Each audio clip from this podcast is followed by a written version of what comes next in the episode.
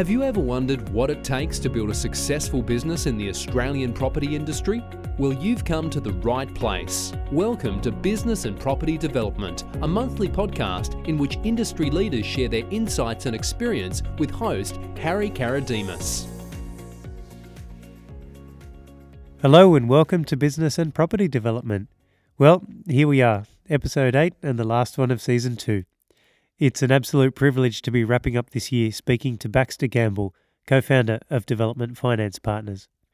Baxter and I had a great chat about his journey as a young chap from Leeds who landed in Brisbane with his family, made it down to Sydney, and forged a formidable career building various finance businesses. We also discussed some of the landmark Sydney developments he and his teams have helped get out of the ground and his business wisdom developed over an incredibly successful career. I hope you enjoy it.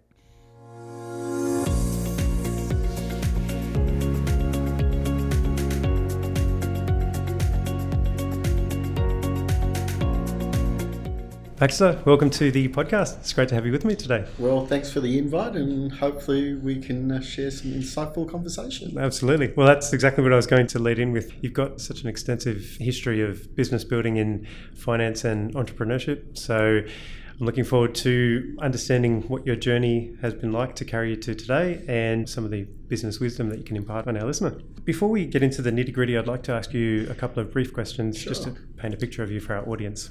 So, if you can tell me where were you born and where did you grow up? I was born in Headingley, Leeds, in England, and we, my parents emigrated to Australia in 1972 when I was about eight. I think they were called 10 pound POMs back there, which was the Australian government's desire to emigrate skilled workers into the country. They did it in the 50s. I I mean, they've consistently done it up until COVID. I always find quite humorous the whole stop the boat campaign and if they'd stopped the boat from 1950 through to the previous 40 years there would have been no one in the country building building the country because most of the people that are in the country emigrated have obviously made significant contributions so my dad originally emigrated on two accounts one they were introduce, introducing something called VAT which is now equivalent to the GST in Australia. Yep. So it did catch him 30 years later. and where we lived wasn't Uh, Leeds was a mining town, Yep. very, very tough, hard conditions, and quite a extraordinary environment. And he didn't see any future for my siblings and myself, so he felt like we stood more of a chance to create something or be safer, more importantly, in Australia. And, and back then they were like promoting you can buy your house, you get good salary. It was the original Australian dream, I really. So, you started in Brisbane, and then what brought you down to Sydney? I met a girl, as you all do, and caught a bus from Brisbane to Sydney. And I had, I think, $72. And we lived in, I still remember we lived in Commonwealth Street in Surry Hills in what was affectionately called back then a squat. And there was five other people that lived in the house. And that relationship was the basis of me coming to Sydney. I didn't see anything, because my parents had moved from Brisbane to the Gold Coast and I didn't see any future for myself on the Gold Coast. Was the aesthetics of it were, it felt like there was no depth. Certainly not looking like what it does today. No, no. So you were 17, 18 when you moved down. Obviously, you did your schooling back up in, in Brizzy. Given you would probably have finished your, your schooling when you come down to Sydney, what, what did you think you were going to be getting into or Whatever I could. Whatever you could? Oh, yeah. where did it take you? I did waitering in King's Cross for the breakfast show. That was always quite interesting. I can imagine. uh, you know, walking through King's Cross at four thirty in the morning, that's eye opening. Then I worked at the Central Hotel, which was a bar as a cocktail barman. So I pretty much got up at four thirty and got home at like eleven o'clock at night. I just kept doing those sort of jobs, you know, until I could work out if there was another opportunity. And then, ironically, there was an advertisement for uh, McDonald's. So I used to run. So I got trained in the McDonald's process which gave me some insights, which was the one in George Street, the, the original in George Street where the cinema is now. Uh, on the school holidays, it was just insane. And then I saw a small ad in the paper because obviously the internet wasn't around. Oh my God, I'm sounding old. For a junior broker at a group called Portchester in North Sydney, and my mother had bought me a brown and pink check or woolen suit for my 21st and had a pink shirt with grey leather shoes and I put on a tie and went in there and got interviewed and the chap said, well, you know, you don't seem to have a lot of experience in any of the, any of this. And I said, well, it's just about selling, really, isn't it? He goes, absolutely. I said, well, aren't I selling myself now? And they gave me the position. Did you intend on getting into finance, or was this was this? Just I just something? didn't want to be in. Uh, it was like the dichotomy was I left the Gold Coast not to be in hospitality or retail. Nothing wrong with that, but not for me. Not with longevity, mm-hmm. and that's pretty much what started my career. In actual fact Paul Ahern, the gentleman that gave me the job, who now owns Locums, I see him walking around and I still always go up and shake his hand and say, you know, I'm 58 and he's in his 60s. And I always go, I'd never be where I am if you hadn't given me that opportunity. And there was another gentleman who I can't remember where Alex is now, Alex Francois, and he's runs some global fund. And I'm a patrol captain at Manly, and he sometimes comes down with his sons. I always thank him as well because you know that was the turning point uh, where Paul obviously gave me the opportunity. Alex was my pit boss, or you know, my training executive. So I've always been extremely grateful, and still am. You know, because that that was the that was the trigger point in my life mm. to um, change where I was stuck. How did your career progress in, in that regard? How did you start and what kind of things were you involved in? Uh, most of what we were doing was we were doing investment plans. That was what Portchester did, which was great up until October, whatever that day was. And 1987. Yeah, yeah, yeah. Oh, yeah, absolutely. I'm not sure if you've ever seen the original Wall Wall Street with Gordon Gekko. Greed is good. Blah blah blah. That was pretty much it. The next day, that wasn't it anymore. Chaos it. Oh, it was absolute. I mean, they turned off the computer trade because it was selling itself out so quickly that they couldn't stop it. So they're just like, "Oh, we'll turn it off. That'll help." I don't want to see what's happening. We don't want to know what's happening. I can imagine. Then, um, out of that, I started a company called uh, Waters Gamble, which pretty much did the similar thing to what Portchester did in one way or another. And then we converted. It was at a time that where in the US and other countries, you could get an endowment contract or a bond where you would put cash away, which would help supplement paying off your mortgage because mortgages weren't, you know, not to the extent they are these days. In that process, we then sort of moved into doing debt placement in Waters Gamble. That company became quite well known. I mean, at one point, it was one of the largest introducers of debt in the ACT. I think it was running fifth. I mean, we sponsored the breakfast program, the Sunday business program, Waters Gamble and Associates. So I'd love to uh, look into uh, Waters Gamble in a bit more detail. But what I'd like to understand before we get into it is. So you started at Portchester Group, obviously finished your time there. Was there a defining moment that you decided that you would give business building a, a, go? Like, what was that? What was that period of time? Well, I you... just worked out they were making more money than me, and I was doing all the work. Uh, not that I wasn't doing well back in the 80s, I mean, significantly doing extremely well, but it was like I was getting a fraction of the pie, which has served me well because our current mentality is completely different to that mentality. And it was like, well, I'm working my ass off for the wanting of a better description, and you're the bloke that's living in Mosman in a beautiful house and driving a Porsche, and I'm not. so how did you make the start? We, we basically originally we went across to the Bayer building uh, in Alfred Street yep. and got a serviced office and cold called people, you know, and then we did pamphlet jobs. You know, this was all the marketing back then. When you start up, you can't afford radio or TV. I mean, you had to be a bigwig, and there was no internet or social media, so it was pamphlet drops or direct mail pieces or cold calling. You pretty much were on the phone.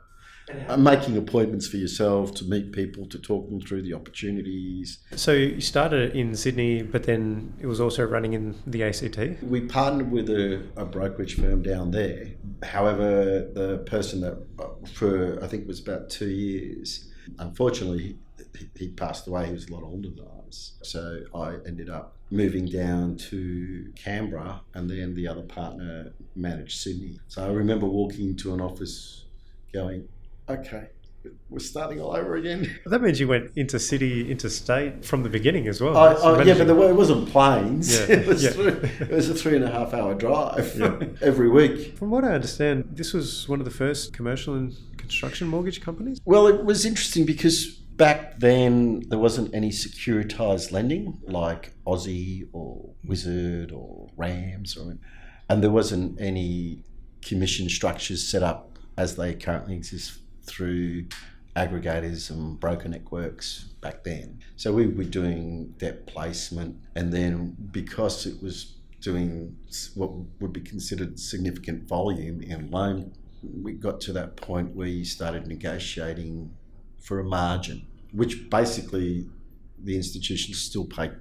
Effectively, that structure still exists today, which basically reduced the overall cost because then our firm reduced its cost because it could recover from the institution, which basically is just really saying, I'd rather pay you as a consultant or an advisor external.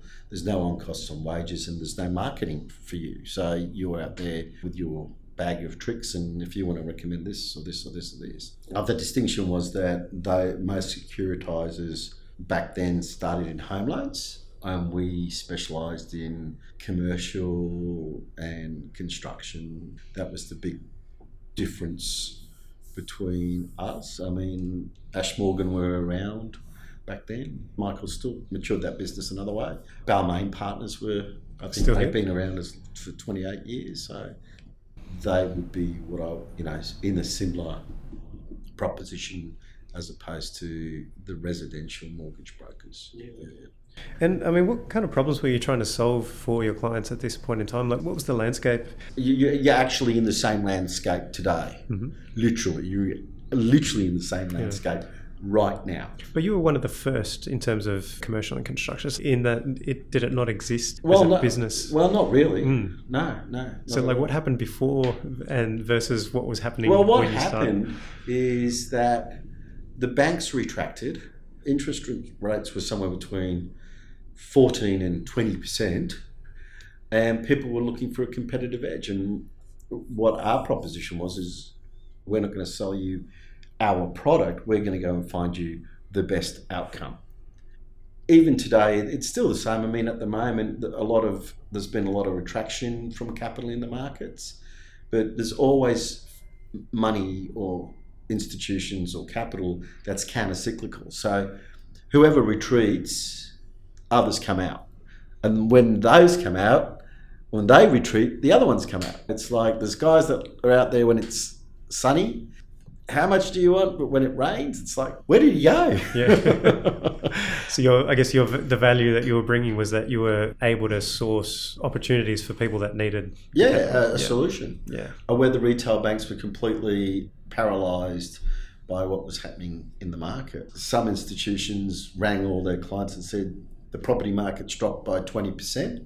We think it's dropped this much, you borrowed this much, so your loan to value ratio on your property or your development or your commercial property is in breach of its covenant, so we want our money back.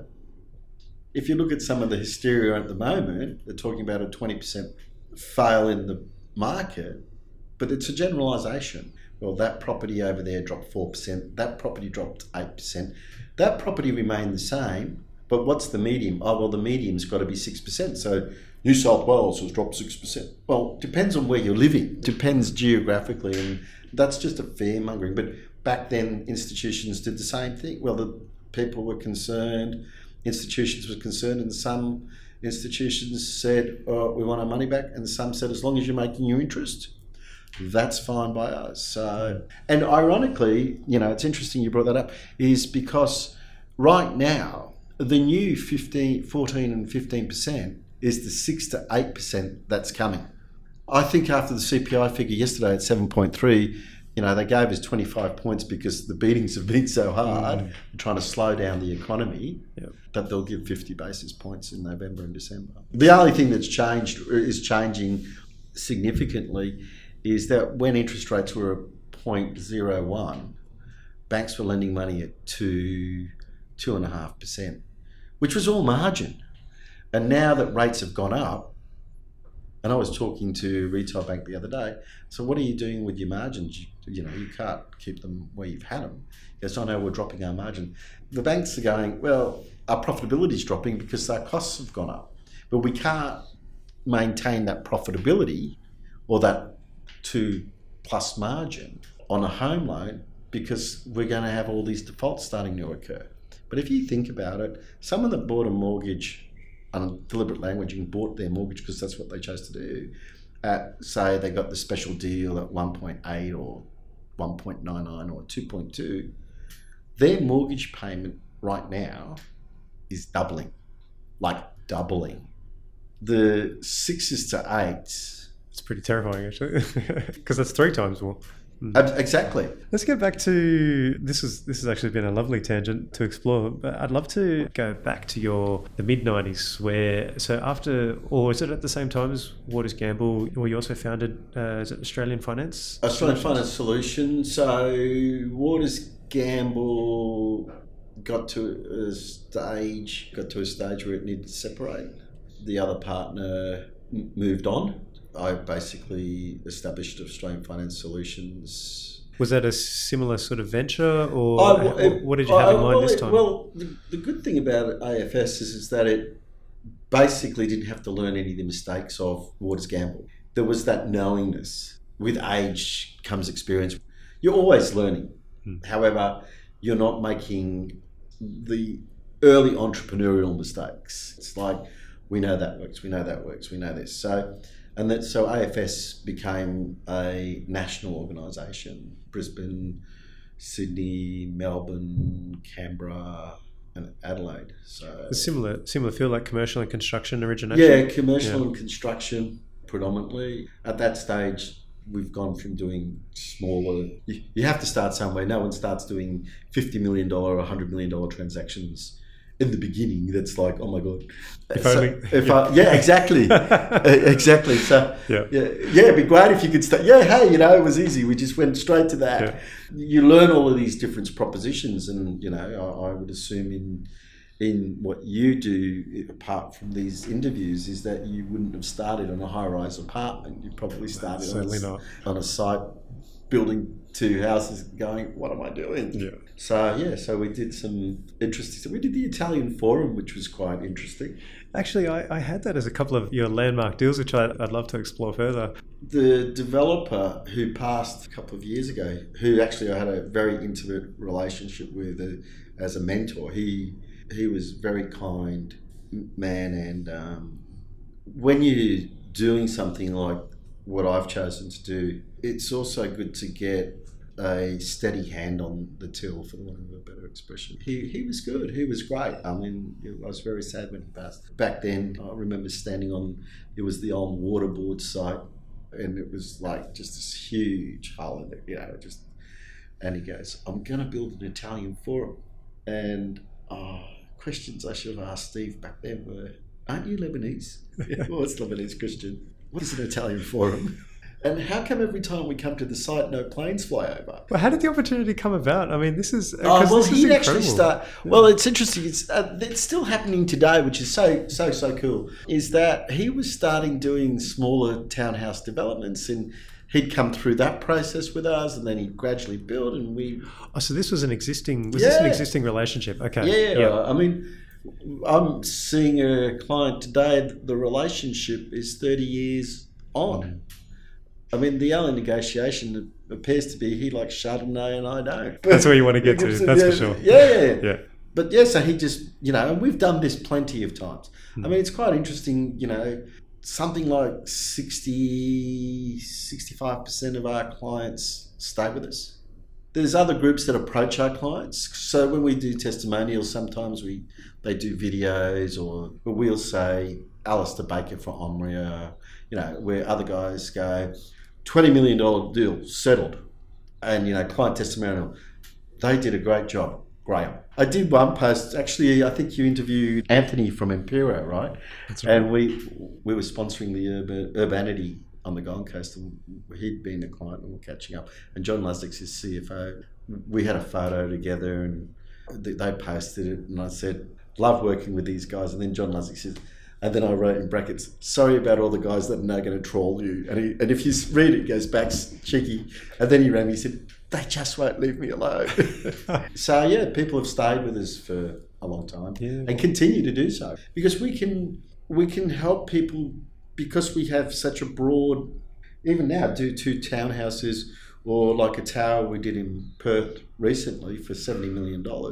You know, those guys were just doing land and house packages eight years ago, but now they're doing towers. That's what Steve did. I mean, he pretty much got himself into a position where he was looking for a bigger opportunity, and not a lot of people could get their head around what the Italian Forum was, and we did. I was going to say that would be where your, well, it seems like that's where your value lies, and you're able to actually allow businesses to take the step up into another. And you know, and, to be quite candid, I quite like being that lazy that, that, I don't need to negotiate with my clients consistently. They're a proven product and we're a proven service. You know, and we're always at the cutting edge at looking at new opportunities. I mean, we settled a site yesterday. The client paid seven million dollars.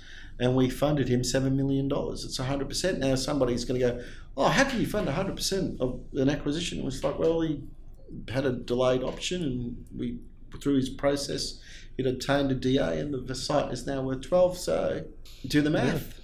Yeah. But you know, you do get these people, oh, you can't find it. And we did one for 137%. People go, oh, you can't do that. I'm like, yeah, we did.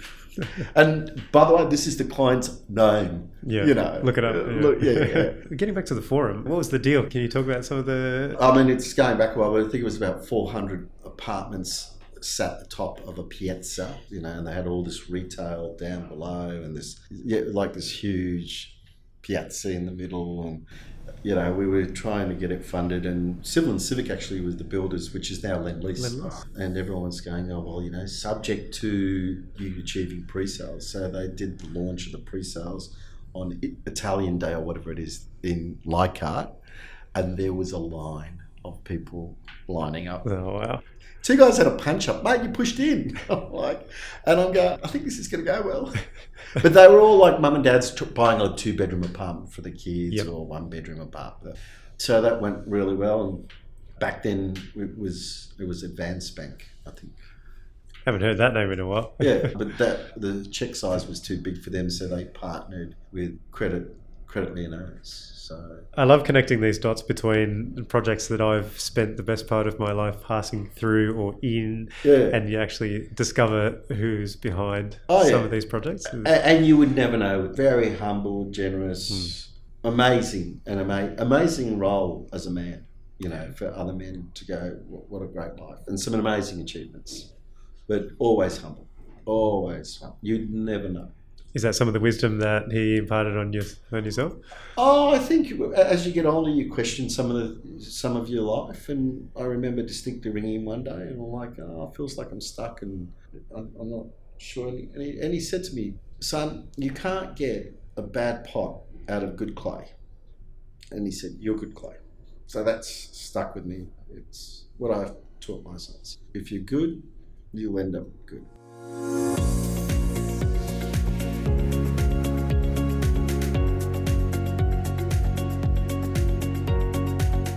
This is the end of the first part of the episode. I hope you've enjoyed listening to Baxter's journey so far. Coming up next will be the second part where we continue discussing Baxter's landmark projects, the establishment of DFP, as well as some of Baxter's insights into business success. See you soon.